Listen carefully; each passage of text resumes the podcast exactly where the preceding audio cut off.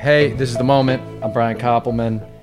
Thanks for listening. I'm super excited about this. Um, truly great songwriters are an incredibly rare, uh, rare thing. I was going to say commodity, but um, I don't consider, I don't even like songs to be uh, commodified. And I think uh, songwriting is an unbelievable craft and also sort of a magical gift. And Brandy Clark has written some of the best songs of the last uh, long number of years.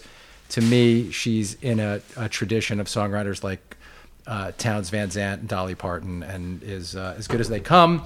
And her songs are popular in their time too, which is uh, with Townes wasn't always the case. Brandy, thanks for being here. Oh, thank you, and thanks for that.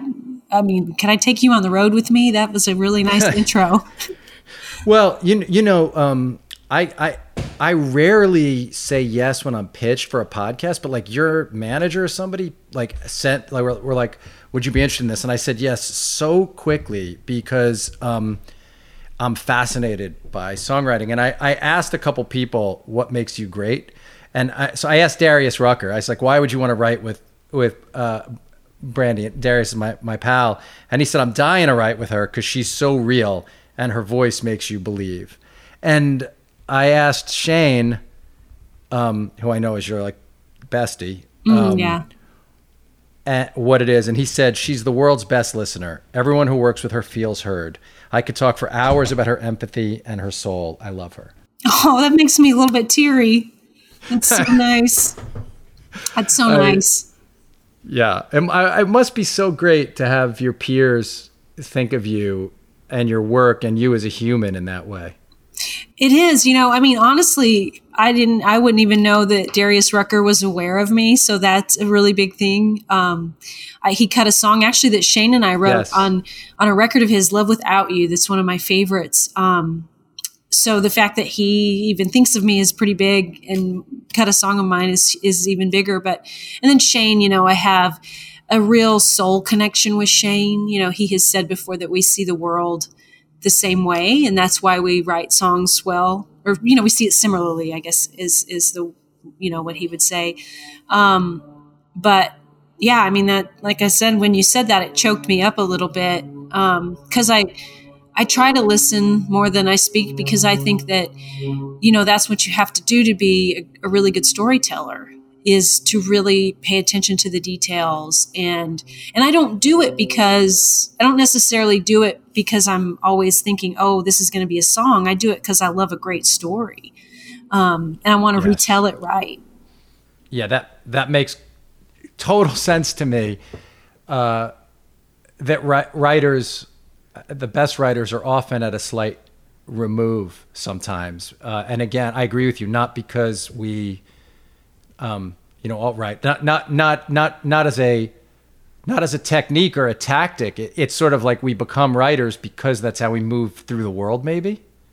Yeah, and I think you know, I I was fortunate in that I always say I, I studied at the feet of giants. My um my grandma and her siblings. I grew up next door to my grandma, and they were amazing storytellers and they had amazing lives. And so I remember being a little kid and then a teenager listening to their stories. And the thing that always struck me about their stories is they were larger than life stories, but the details never changed.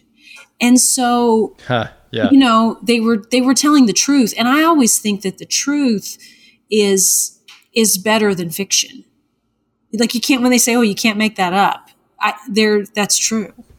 Well, I, when I listen to your songs, um, you know, when I when I listen to the songs on either the new album or on 12, 12 Stories, uh, I'm I, I'm immediately put into various people that I've known in my life or situations that I've witnessed or predicaments that friends have told me about, and and I can tell what it, what an incredible listener y- you are. But then you know to have the ability to go from listening to then being able to tell the story like and in the way that um that it's something others can grab onto i mean that, it, that's where i think some craft comes into it right yeah and and you know that's a learned that, that is definitely a learned thing and something that i learned when I moved to Nashville and immersed myself in the songwriting community. And I and I started and you know, I paid attention to the songs that I wanted to hear again and again. And that moved me at a first listen. Or, you know, I had my first publisher used to say, I want to see the video when you write the right. song. And so I started to pay attention to how really great writers did that. And and just you know what is that imitation is the sincerest form of flattery i uh, i started to try to imitate those kinds of songs i mean you mentioned dolly uh, and townes van zandt i mean those are great storytellers and i often think some of the great the the, the things in their stories that we hang on to the most are the little details Oh, I totally agree. And Guy, and Guy Clark's another huge one for me, and it's the same thing. The tiny little moments that guy will depict make you understand the whole world behind you know behind the song and i mean uh, a song like well a few all right a bunch of questions showed up and then I, uh, when you when you were talking about about these different like, well, who were some of those songwriters when you say you went back to like the songs that made you want to want to do this? Like who were some of those songwriters and what were some of those songs that you studied in that way or that hit you in that way? Well oh man there's so many. That's such a great question. I mean, I think, you know, the first songwriters that really hit me were um, Loretta Lynn. Yep. And Dolly, of course, Merle Haggard, Harlan Howard, because I was su- and Hank Cochran because I was such a Patsy Cline fan. Right. Um, Willie Nelson, you know. Well, Crazy. I was going to say Patsy brings you right to Willie Nelson, yeah. of course. Yeah. Crazy is my favorite song of all time. You know, I'll spend my life trying to write Crazy. And um, I really will. Like, um, and you know, even like you think about like I think Hank Cochran wrote "She's Got You," the you know, great, great um, yeah. Patsy Patsy song. All those things. You know, I got your picture that you gave to me, and it's signed with love, just like it used to be. That little detail. Those were the things that I that I just as a kid I didn't know why I loved it. I just loved it. And then when I would go and start to study those songs, I would think, oh and it's signed with love. Like that's that that little detail. I could see that on the picture. And then, you know, as music moved on, I was oh I, I didn't I, I, didn't know it at the time, but I was a huge hugely influenced by Gretchen Peters. I mean, oh yeah, sure. Gretchen I told amazing stories and stories of women. You know that was that was something that was different in her songs, and then melodically and, and, and you know, and I loved the people, I loved the singer songwriters of the 70s too, like Carole King and James Taylor. I loved all that. But then, you know, like Dean Dillon was a huge influence on me um, because I loved George Strait. And so I would just like with his songs, I would, I, what I realized that, that really drew me into those songs was there was a melodic hookiness, but yet simple simplicity. And like songs like "The Chair," that was Dean Dillon and Hank Cochran. Oh, of which, course. Wow, I don't know Dean Dillon's name, but I will now. Like, yeah, that's amazing. I know that song really well. Oh, you should know his name, and you should know his daughter's name, Jesse Jo Dillon, who's one of my frequent co-writers. Um, I'm sure we'll talk about songs that I've written with Jesse Jo, but yeah, like Dean and Hank wrote "The Chair," and I always that song came out when I was pretty little kid, and I just loved. I love a song. I saw somewhere one time that the most important line in the song is the first line. And that's a song where it really is for me like, well, excuse me, but I think you've got my chair. I am yeah. right in a bar. You know, right. you don't need to tell me anything more. And so those, I just started to pay attention. And then, you know, early on in Nashville, I, was meeting with publishers and they would play me demos of songs that went on to be hits, but at the time were just demos. And you could tell the difference. There was a different yes. level of storytelling. And I wanted to get to that story, that level, but I wanted it. And, and at the time, I didn't know this, but as the years went on, I realized I wanted to get to that level of storytelling, but in my way. Like, I didn't want to tell story. I mean, like Craig Wiseman, when I first moved to Nashville, Mark Sanders, those guys were like the big, you know, commercial hit songwriters. And you know, I would really, Craig was one of those guys that he just would put a million pictures in a song.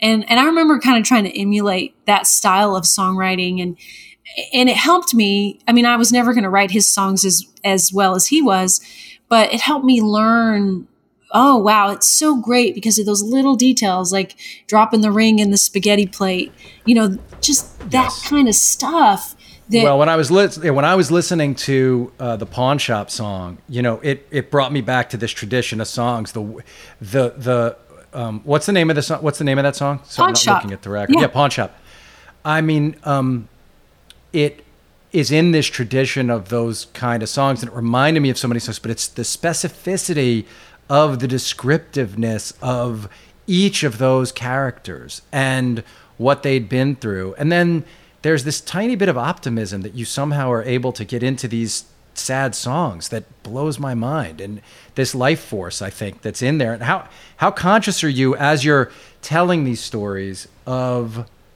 of of making sure there is some some sense of possibility or hope or redemption somewhere around the corner because in most of your songs, I do hear that. Oh, thank you. That's a great compliment because that is something I strive for is to put a little hope. And in Pawn Shop, you know, it's the bridge about, you know, it'll be somebody else's dream secondhand. Yes. Um, I always want there to be hope. That is the optimist in me about life. You know, I always, I feel like life is a dark comedy.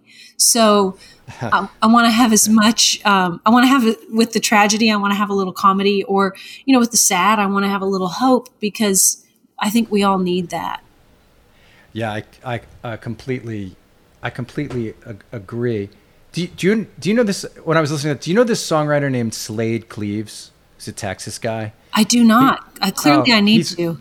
He's a great songwriter. He has this song called "Broke Down" that you would really like. Um, it was a like a big hit on on um, like Americana stations in 2001 or something like that, like mm-hmm. a long time ago. But he's a he. You would like his songs. He's a he's from Maine, but he's a Texas guy for the last long time, and and he writes with the kind of specificity that you're um, that you're talking about. And and and the other song that I I have to tell you, when I heard it, I was like that. I have to understand how you wrote it, and you can be as granular as you want, but what'll keep me out of heaven to me is just flat out a perfect that is a perfect country song you know? Uh, and i wonder how you wrote it and also if when you wrote it you knew oh i wrote i wrote something like this is a special kind of a thing.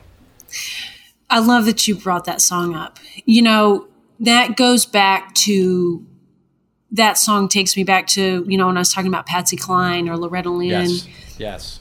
My mom is you know really i talk about all those those people but my mom was probably my biggest musical influence because she could play so many things and introduced me to all that music. And and so there's this part of me that's always trying to write a song that's going to impress my mom. That's awesome. Yeah it's so great. it's just the truth. And and she i don't even think she knows that but that's really the truth you know? I i will i love to have my mom's approval still and she always loved that song heaven's just a sin away yeah. And I always thought that was such a catchy hook. And I was thinking about that song, Heaven's Just a Sin Away. And how could I write a song like that? You know, my mom loves that song. And I, I just, I remember I was at the library and I wasn't reading or anything. I was just sitting at a table and I thought, what'll keep me out of heaven will take me there tonight. Like, wow, it just yeah. hit me. And then I was I was set up to write with a guy named Mark Stephen Jones, who, if you don't know, you need to know. He's a genius. And he, um, we were writing and, and I was excited to write with him because I had heard some of his songs and I really liked him. And so we were sitting down and, and he said, um, it was first time we'd written. And, and he said, I've kind of got this idea for you. And he told me the idea and it was a really good idea. And I said, well, I really love that, but but for some reason I have been saving this idea thinking you might like it. And he said, "What is it?" And I said, "Well, the hook would be what'll keep me out of heaven will take me there tonight." And he like he gets up and he shuts the door and he said, "Have you told that to anybody else?" and I said, "No, I ah. I haven't." And so we wrote it. We sat there and we wrote it that day and and honestly, I didn't know how good it was right then and um, and I don't mean that to pat myself on the back because I write a lot of songs that aren't good, but that one, you know, that was that's a that's up there for me. And and but when I first turned it into my publisher at the time, they were pretty unimpressed. And come later, on, what do you mean? Wait, what yeah. do you mean they were unimpressed? Well, go slow, really go slowly, and tell me what you mean they weren't impressed. I stopped my car when I heard that song. Like, I don't even understand. What do you mean they didn't? The, well, just do? like yeah, it's okay, you know. And other other songwriters who I really respected would hear that song and be like, "Oh my god!" Now later on, my publisher, that was my first publisher, said to me, "You know, I was wrong about that." Like and because you know sometimes a song just doesn't hit somebody on the right day. uh, yes, yes. And, you know, so yeah. so my first publisher who who did a lot in shaping me as a writer, I have to say, um, you know, was also big enough to say I missed that one. Um, and it didn't take long to get to oh I missed that one because it was a song that a lot of people really, you know, when they heard it were like, "Oh, I love that." Um, and you know, I'm surprised that one hasn't been cut by a, a you know, like and become a huge hit single for somebody. Uh, yeah, you know, I don't know. I don't know. Maybe it's too country, which hey, big compliment to me right. when someone says too country. Um, subject matter, you know, it's an adult song. It's well, that's for sure. When, when when they heard it, when they heard it, Brandy. So you send the song into your publisher, and you're excited, kind of, and you're the the guy who wrote it with Mark is excited and when they say that to you, because Shane said something to me, we were talking, he goes, you know, the first reaction to a song, because he was talking about when he wrote um, John Cougar, John Deere, and which to me is the perfect pop country song. Like I can't mm-hmm. believe somebody wrote that, you know, yeah. what it is. But he said, you know, when he he sent it to Keith, and Keith immediately responded, and he said, you know, that first reaction sort of defines your own relationship to your song sometimes, because oh. if they oh. don't like it, it can really like defeat you. So what happened when you sent it in and they were just like, yeah, that's all right. Did it did it take the wind out of your sails or did you have confidence? No, it took the wind out of my sails. I mean, I'd love to say that it didn't, but it did. And and you know, luckily Mark's publisher was over the moon about it. And so there was that and like I said, it didn't take my publisher a super long time to come around to it. Um, but but Shane is right about that, you know, and, and I'm always I lay awake in bed so, at night sometimes and think, why do I get why do I get so much validation or so little? The opposite of why do I get defeated in what someone else thinks of something? I mean, recently during this this you know this quarantine, songwriting has been a lot different because we're all trying to do it on Zoom, and I used to write a lot by myself, and there's so many amazing co-writers in Nashville that sort of gotten out of that. But in this, I've I've been forced to get a little back into it. And, you know, I, I, I wrote this song by myself, which is a way different process. You know, it's, it's a longer process. Yes. And, and I actually really enjoy that process. But when I finished the song, I didn't really, I didn't even turn it in. And, my, but I played it for my manager, you know, and managers are different. You know, they're, they're there to make artists keep going. You know, like right so so often you know I, have never dealt with a manager who who stifles artists that wouldn't be the right manager for me um, my managers have been cheerleaders in a lot of ways when it comes to the creative process and my manager said you need first of all i had finished it and said you need to finish that song like that you know, because a lot of times I'll, I'll start things by myself and I and I start yes. to lose confidence in them, and then I'll take them to a co-writer. And and you know, had we not been in lockdown, I probably would have taken it to a co-writer. But she was like, "You need to finish it," and it was crazy. And then you need to turn it in, not just to your publisher, but to the label. And both places, it was like, "This is amazing," and I think, "Oh, thank God for that." because it makes me want to dig in and get back to writing more by myself. Yes. Had it been the other way, I would probably be like, okay, I just need to give up that writing by myself thing. There was a season of it. I learned a lot from it, but it's a waste of my time.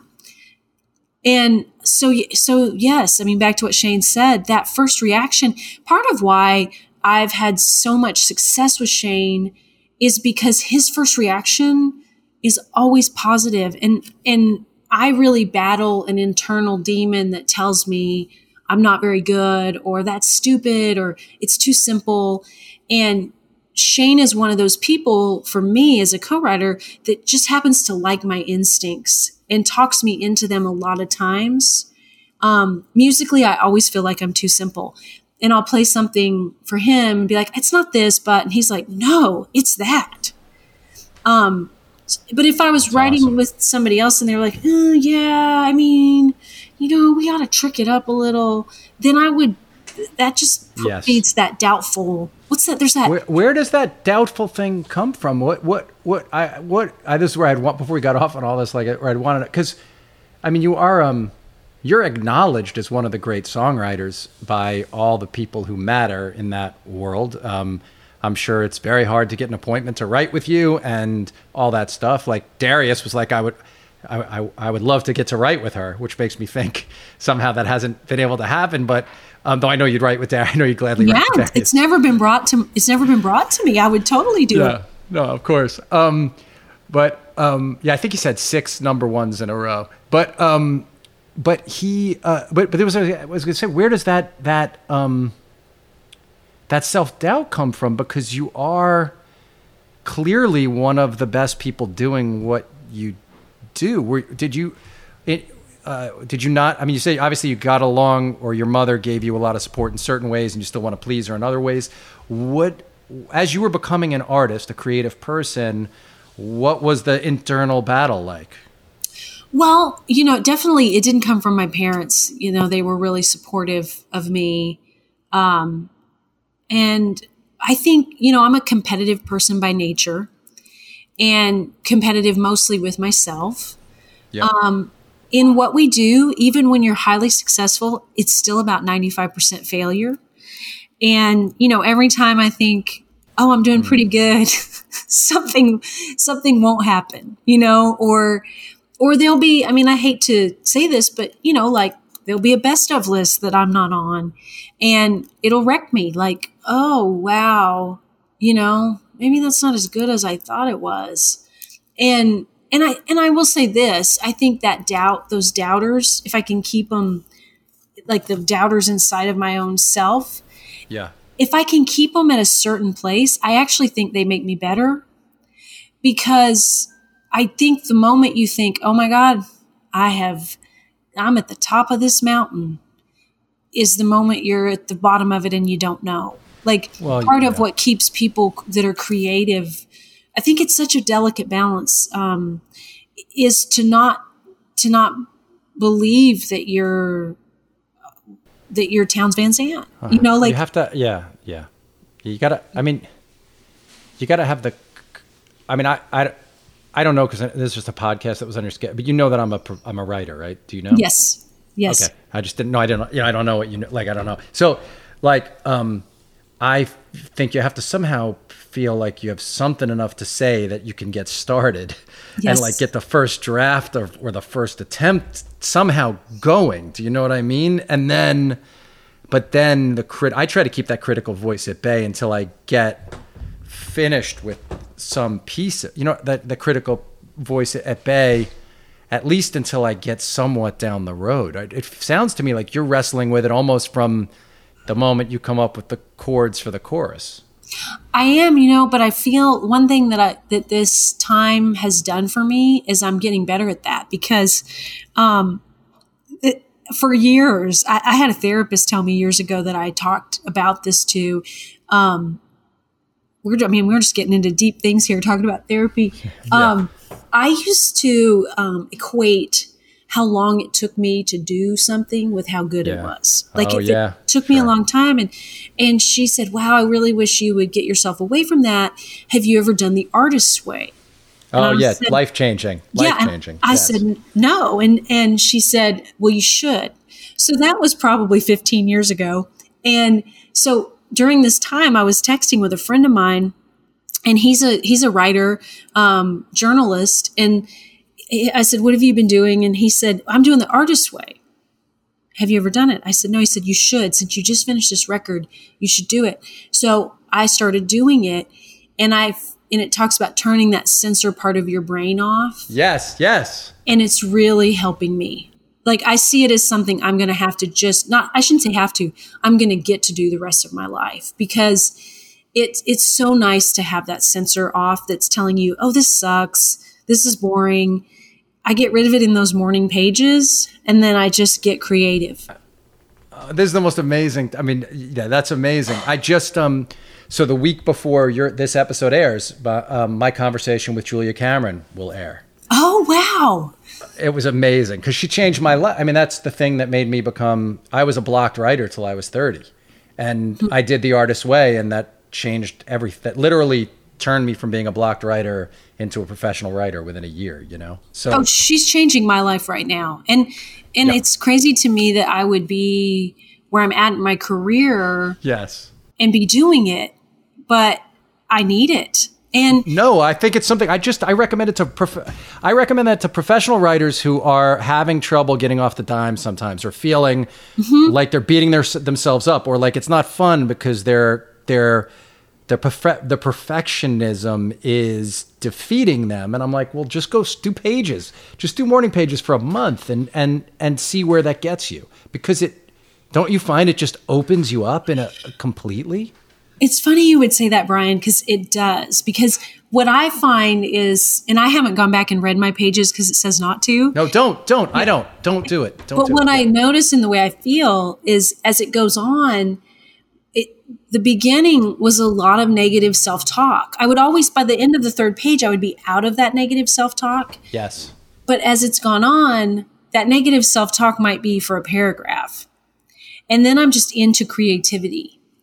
And so that's what it's that's what it's doing for me and it will continue to do for me is just get totally and, and, i find that i'll say something in there that i think oh that's an idea and i'll just write it at the top of the page and when i'm done i'll put it in my phone and bring it up in a writing session or when i'm by myself and because nothing feels better than being creative. It doesn't feel good to be blocked.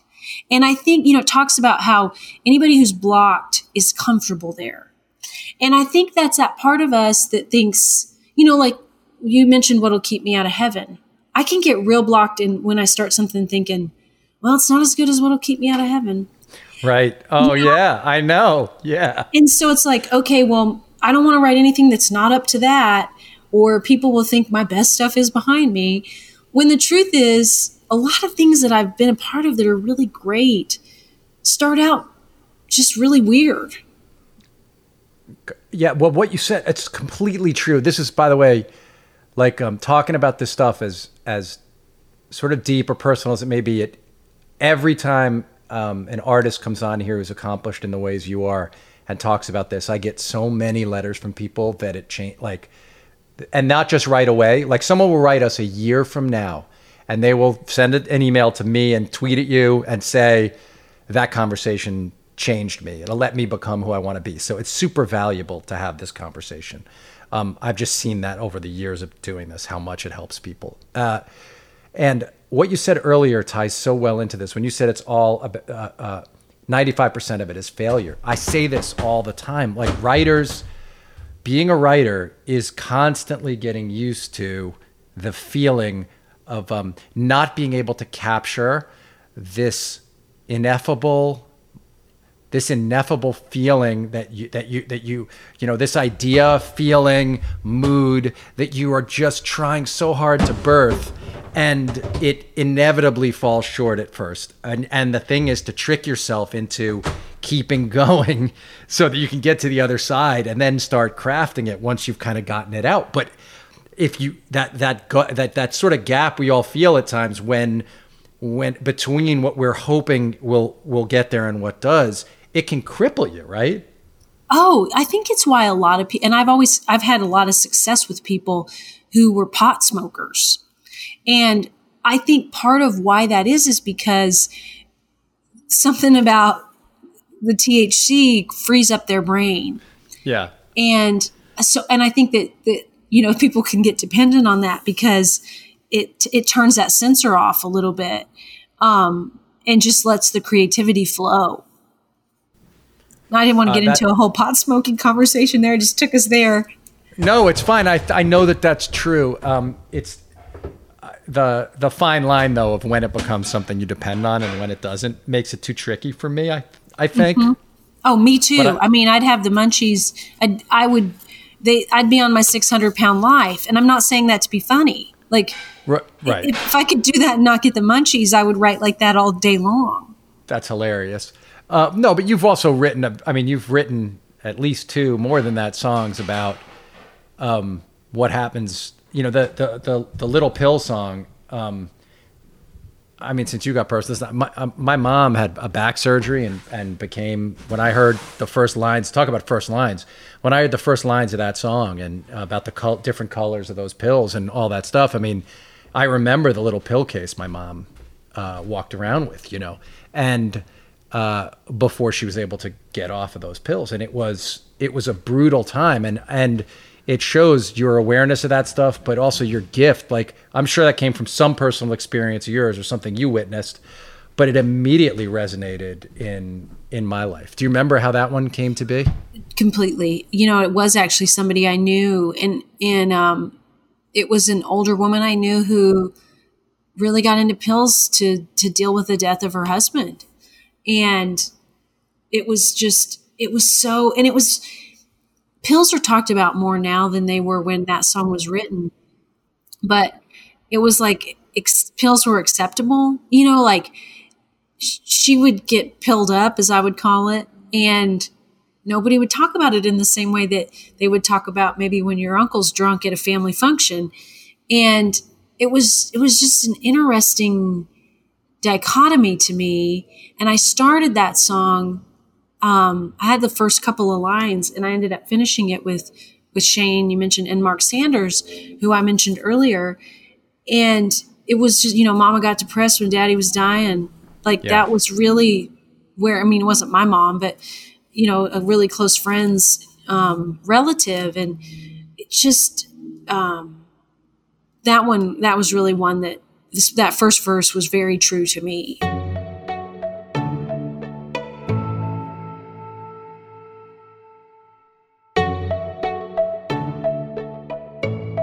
so one of the things the Artist's Way um, did has done for me is I've spent the last a couple of years writing songs too and I've been doing a lot of co-writes and all that stuff and it was like having to get up the courage to do it and I've been doing zoom writes with people and I finally got a cut this year that's coming out on a really big artist's record and it's you. like Thank you. It's amazing.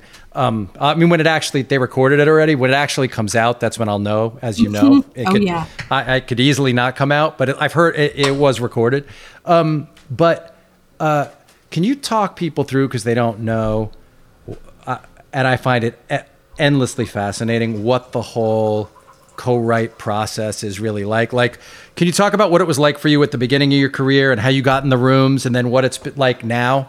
be you know when it's hard to get on your calendar like because I think that cultural thing about Nashville is is really fascinating and I also want to understand from your perspective from like a master's perspective what that experience should be like like what is it like when it goes really well and what's it like when it goes poorly take as much time to answer that 40 part question as you want well i think you know one thing if i would tell anybody who is a writer and is wanting to co-write um, is get out of the rooms where you don't feel like a genius as quickly as you can.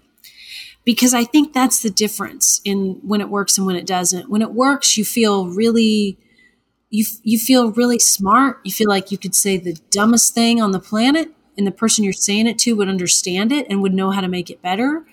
And when it not when it when it doesn't work, at least I'm always sitting there thinking, "Oh, should I say this? Oh, really? You feel yeah. sort of censor you, you you start censoring yourself. Right. I mean, I think, you know, we, we've talked about Shane some, and I'll say what I think one of his greatest gifts is, is that Shane is really good. I think it's why he writes so well with so many people at bringing out the best in, in someone in the room by making them feel comfortable. And I really think that's a gift. And, and as much as like, I do agree with him that I'm a great listener. I don't know that I'm as great at that. I wish I was uh, at making someone feel so comfortable to say something really stupid. Um, because, you know, stupidity in, in a, in a hit song are like a, a hair away. you know, I mean, that's really the truth. And so I, I would say, you know, you find those rooms where you feel like you could say anything and that person would would at least listen to you and not shut you down. You know, I, I got in a lot of rooms early on and it's just trial and error. You have to find the chemistry where now looking back, I think, oh yeah, I got really shut down. I mean, one of the things that Shane, when he and I started writing, he really leaned on me musically because I'm, I'm, at, I mean, I don't say this to pat myself on the back, but I'm actually a really good guitar player. And right. a lot of people that I wrote with didn't know that because they play louder than me. You know? yeah, they don't look at a woman. I mean, they don't look at a woman and think, oh, she's going to be good at guitar. No, they right. don't. And Shane was really smart in that he noticed that about me from the first time we wrote. And I remember he called me afterwards because it was in a three way, and it was one of those situations where it, you know, it wasn't bad, but it just, you know, we didn't really get anywhere. And he called me and said, I really hope you would give me another chance to write because I can just tell by the way you play guitar that we would, I love the way you play guitar. We would do well together. And so he noticed that right oh, away. that's amazing. Wait, so you mean you guys have written all this incredible songs together? Tell me more about that first session. So it's you, Shane, and you don't have to. You don't have to. Yeah. Um, say who the third person was if it didn't go well. But the three of you show up. Mm-hmm. Are, uh, is Shane famous yet, or he's not famous yet? Not at all. I mean, I knew him. I knew him because I was actually a fan of his when he had a record deal on right. Curb and yes. had an album out. Yes. Um, yes. And so I knew who he was. Um, I mean, and I was a little bit confused because he, I, I knew him as Shane McAnally, and when when he came back to Nashville, he had moved to LA for I think ten years. Yes, people yes. were talking about this Shane Mac, and I remember huh. seeing him at a party, and I was thinking, boy, is that that? He kind of looks like that Shane McAnally guy, you know, and so, um, so we got set up to write, and I remember um, his publisher wanting to set us up, thinking we would do amazing together, and my publisher saying, "Well, you know, he's too pop and she's too country." Like it, it probably really? wouldn't work, which is why it worked. You know, like I mean, it worked for Donnie and Marie. Yes, I'm a little bit country, I'm a little bit rock and roll. Yeah, I mean, I mean why wouldn't it work? Yeah, I think Shane's possi- um, pop sensibilities made the songs that we wrote authentically country, but with a, enough of a pop edge to have a little more commerciality than I would bring to the table. Um, and so, so you know, we got together that first time, and it wasn't like I said, it wasn't like it was bad. It just it just didn't work. And Wait, what happens when you first walk in the room, though? I want people to understand this. Guy. I've never asked this question, um, and and I think the it's still like this thing that's gone on forever. So you block out like three hours. Do you do a couple in a day? How does it How does it normally work back when when you're sort of on the way up in this? Well, when I was first coming up, I didn't know a lot of people that did the two a day thing. Um, right. I've never been great at that. I mean, I, i am good at writing a writing appointment and then maybe getting together either early in the, I'm better early in the morning than I right. am later in the day, but getting together for, you know, 90 minutes and finishing something. Um, sure. I've never found that I'm great at that two a day thing. Um, one, one reason being that I'm not great. I can tell when I am thinking, okay, I've got 20 minutes here. How do we how do we ah, finish this yes. up? You know, I start right. to compromise in ways that aren't good for the song. So um, when I first started, you know, now people start like eleven o'clock. When I first was writing songs, it was like nine nine thirty, which which I love because I'm I'm better yeah. early. Yeah. Um, and you know, you just write all day. Do you um, come in with an idea? Do you usually are you supposed to come in with an idea? Do you hold back certain ideas until you feel a vibe is good? Like how does yes. all that work? Yes, I definitely do that. And and there are you know, now I have a, a, crew of people I write well with. Yeah, sure. And so I know, like, oh, this is an idea I should write with Jessie Jo, or this is a, an idea I should write with Scott Stepakoff or Shane, or you know, any number of people. Um, but a lot of times I'll have ideas for years, and they'll just be they'll just be an idea on my phone, but then somebody will play the right piece of music yes. that makes me think, oh, and when it's right, it doesn't matter if it was three years ago, I'll remember, oh man, I had that idea and I've never not quite known what to do with it. This is the right musical approach. I'm going to bring it up. And then you'll bring that idea up. Um, mm-hmm. And otherwise, sometimes will you just hang if you get in a room, hang back and mostly be playing the guitar as you're waiting to see what bubbles. How often do you write with? How often will you will you hear a record and and see who wrote it and say to your publisher or manager, "Hey, I'd like to write with her or him"? Does that ever happen? You know, not a lot because I really anytime I've gone after something I thought would be really great for me, it hasn't been. You know, it's always been the things that I just got set up with somebody and maybe on paper it doesn't look like it would make sense. But when we got when we get into a room together, there's a chemistry. So I don't really try to push uh push for things that I see and think, oh, that would be that would be great.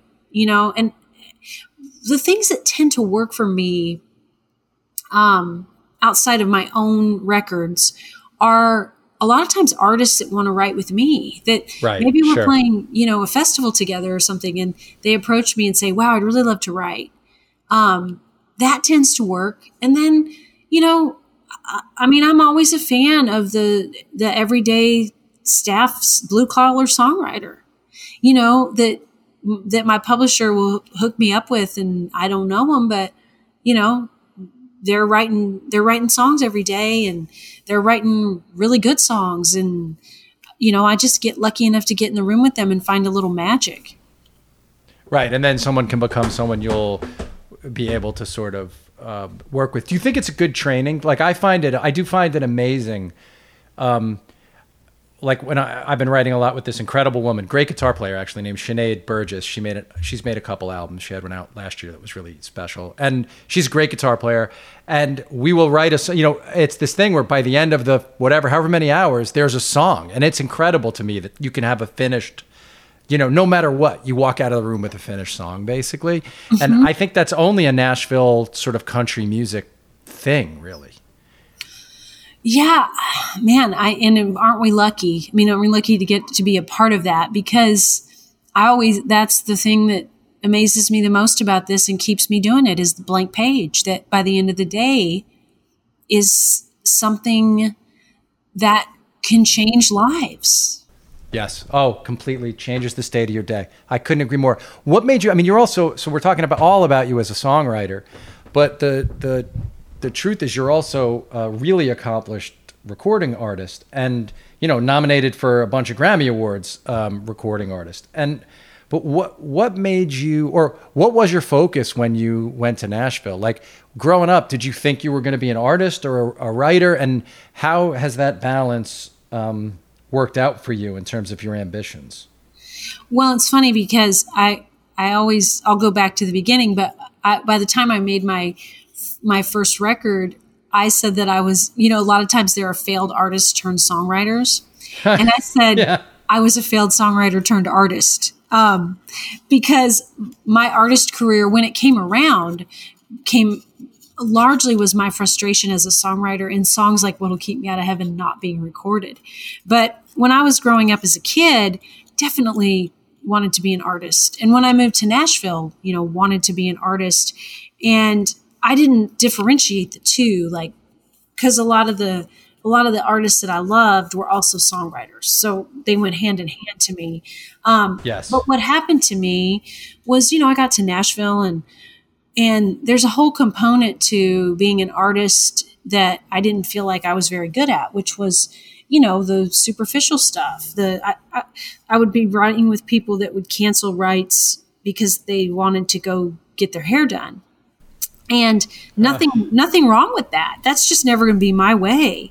And right. so i started to, and i started to see those pe- some of those people have success. And i thought yeah maybe that's just not if that's what it takes to be successful if it's more if that part's more important than the creative part then i don't know if that maybe i'm maybe i'm maybe i've got the wrong goals. And so at some point you know I started to think also like, well, you know, I'm kind of past the age where that that happens, and um, and so much of it has to do with the climate um, of what what's going on commercially, and what was going on commercially was not what I was doing at the time, and so I settled into that place of okay, you know what, I'm a songwriter and I'm not meant to make records. You know, I'll make records on my own and sell them at my songwriting shows, which is what I started to do. I made an EP.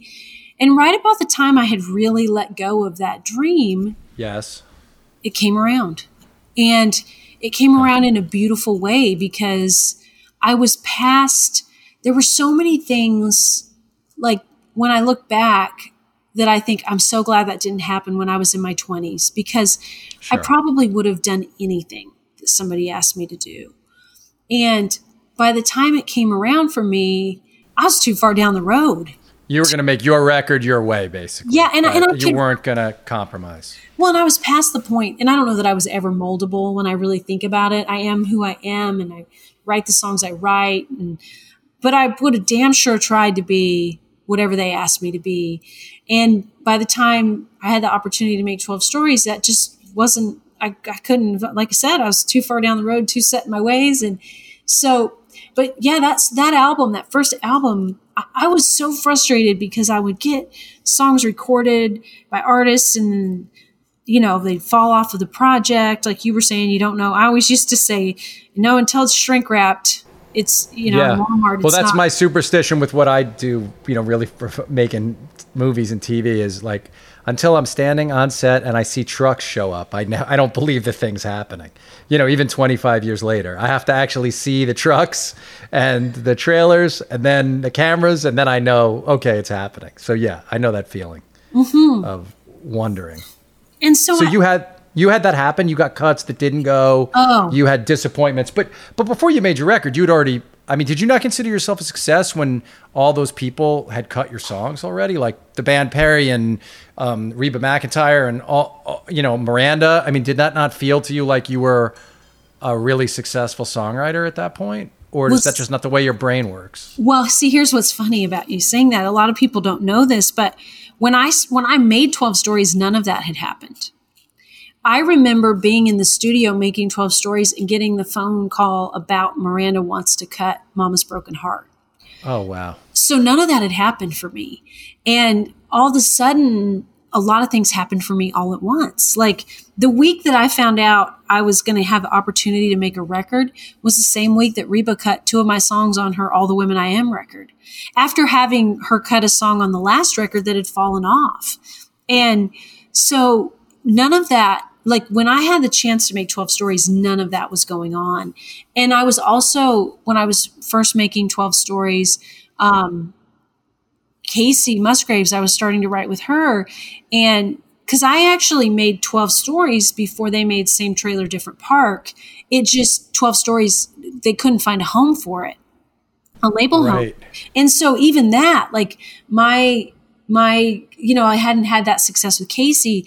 It, it was, it, it really it, it, all it looks like it happened prior to 12 stories but it really didn't right so you recorded the record then the songs became hits then the mm-hmm. record came out right because you wrote i was going to say when you follow your arrow which you wrote that song with shane and Kacey right i did yes yeah i mean i told this to shane but that's one of the most important my my daughter and i that that song we listened to that album together because we loved um, Mama's Broken. It's a whole long thing, but basically, we got that album the day it came out, before it was big, and sat down and she and I listened to every song together and Follow Your Arrow was just everything. You know, it's just a huge moment in, in our lives. And and that's the thing, right? You you guys created something that and that's the thing songwriters get to do that that that really bring truly brings people together and creates memories that last actually last forever.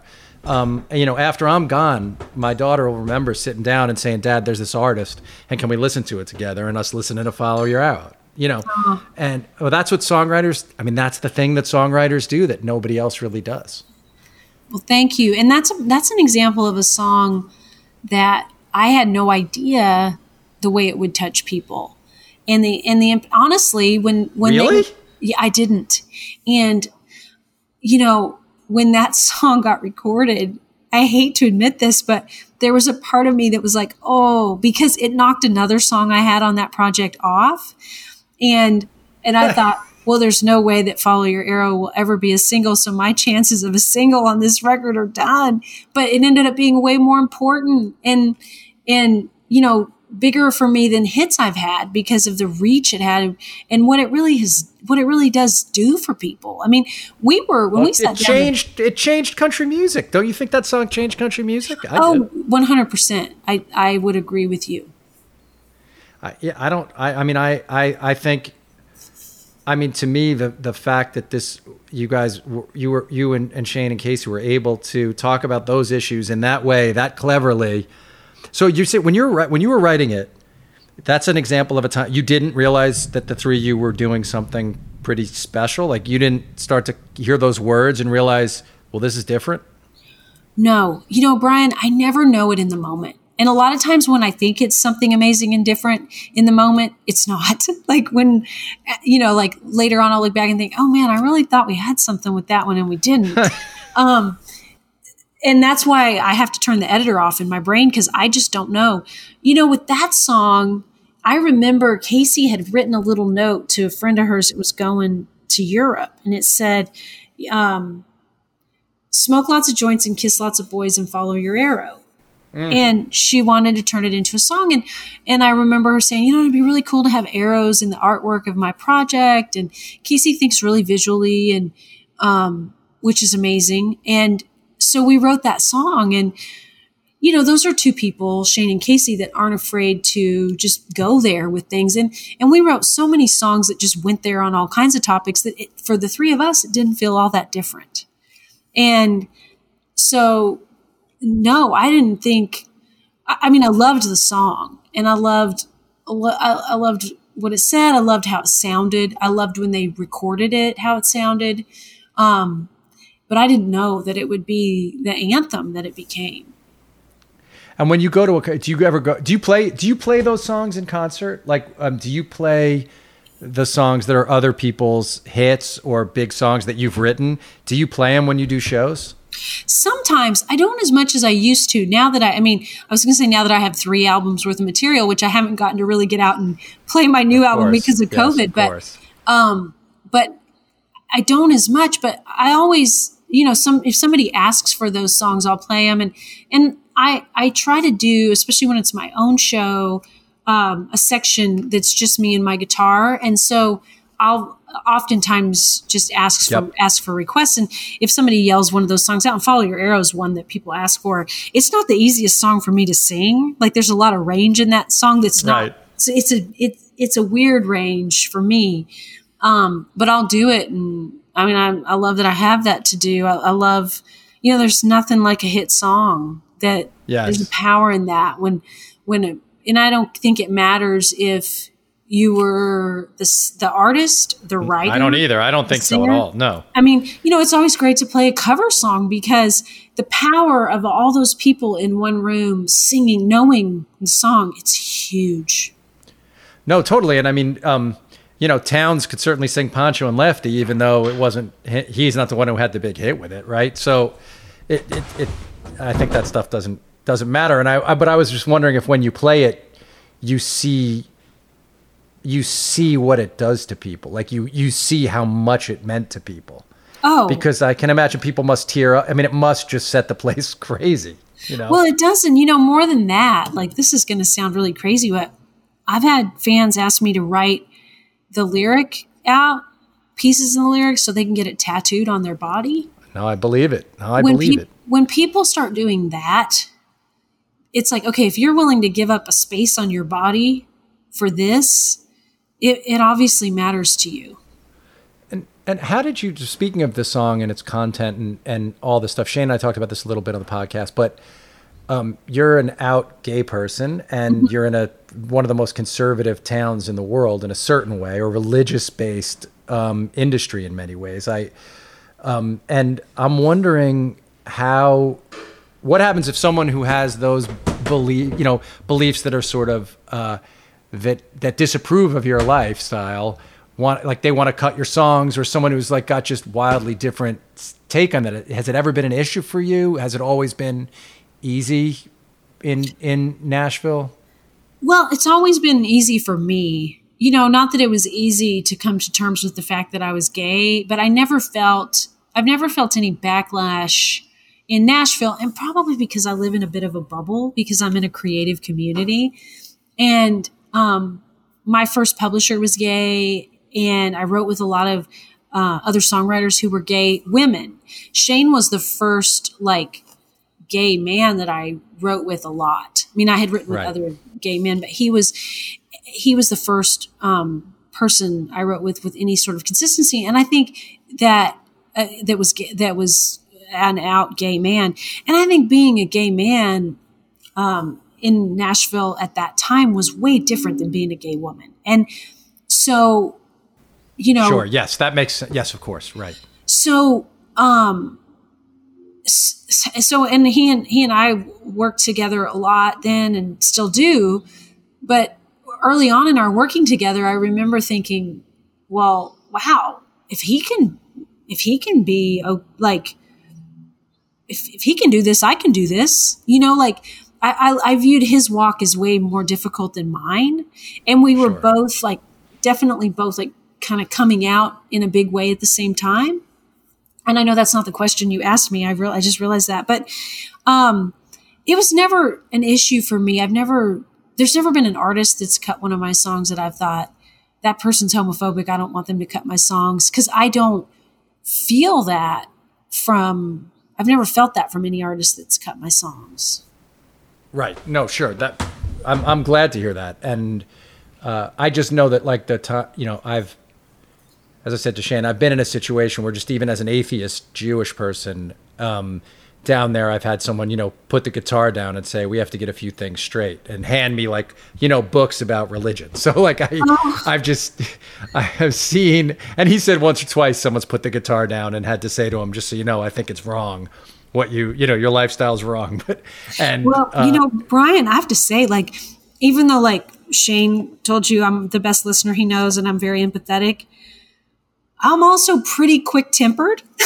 and so and I and I think that like I I think maybe some people might know that and wouldn't comment to me on my lifestyle because of because I can be quick tempered. Um Yes. And you know, it's funny you would say that about being an atheist Jew. Jewish person. I did not mean to say atheist Jew. You can say I'm fine. I'm comfortable. Don't worry. Yeah. Um, I love so many Jewish people. I have a lot of Jewish people in my world. Um, but I have Scott Stepakoff, who um, is Jewish in, in Nashville. When we first met, he said something to me about being Jewish and how he kind of tried to keep it in the closet. And I was like, what? And I never thought about that being oh, difficult, yeah. you know, in Nashville. I, I probably because it wasn't my walk. I, I, didn't know that. You know, I mean, in uh, my in my experience, the Jewish people in the music business had all the power. So no, for sure. Well, that's yeah. I mean, um, for sure that's true. My my dad was a big publisher, and when I was a kid, you know, and he's mm. a Jewish man, and for for sure, hundred percent. um, percent. But uh, no, when I went down there, uh, an artist had heard a song. This is a long time ago, ten years ago, right when I first started writing songs. Somehow, this guy had heard a song and he invited me down to his house and literally, when he figured out I was Jewish and whatever, he literally put the guitar down, started handing me books about religion. It was like this whole thing, you know, and and it was really intense. And I was glad that I I I was glad I wasn't doing that for a living, and that I could just sort of didn't have any fear in the situation. But I can imagine having tremendous fear in that situation if if you were worried about your livelihood. You, you know, you know. Oh, um, well, yeah. When Scott said that, it just kind of broke my heart a little um, and that was, you know, he and I have worked together for quite a while.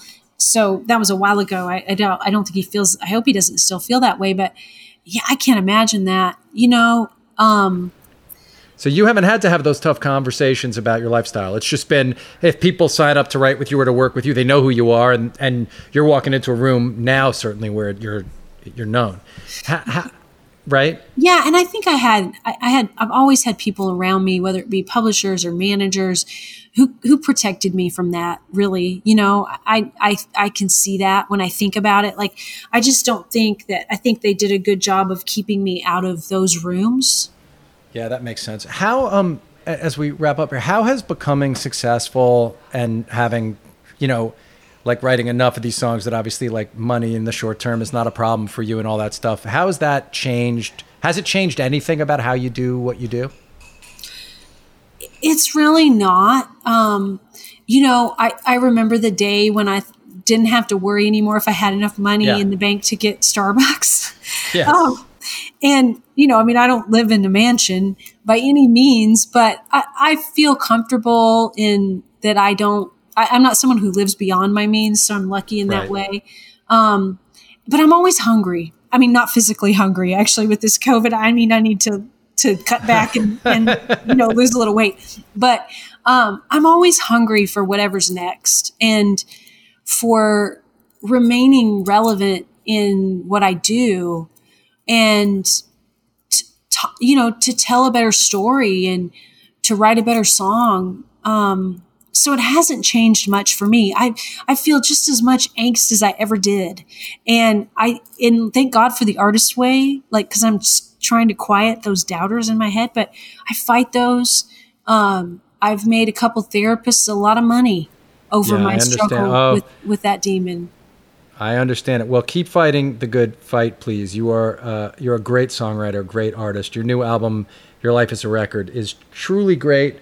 12 Stories is in- incredibly great. Um, I, I, know people have said it's named after the Randy Newman 12 songs. I also figured that Salinger's Nine Stories had something to do with it or Westerberg's 14. But um, know, can I tell you where that came from? Yes, please. None of those places. I, Great. I couldn't figure out a title for that album. And it, it was just, you know, all kinds of things.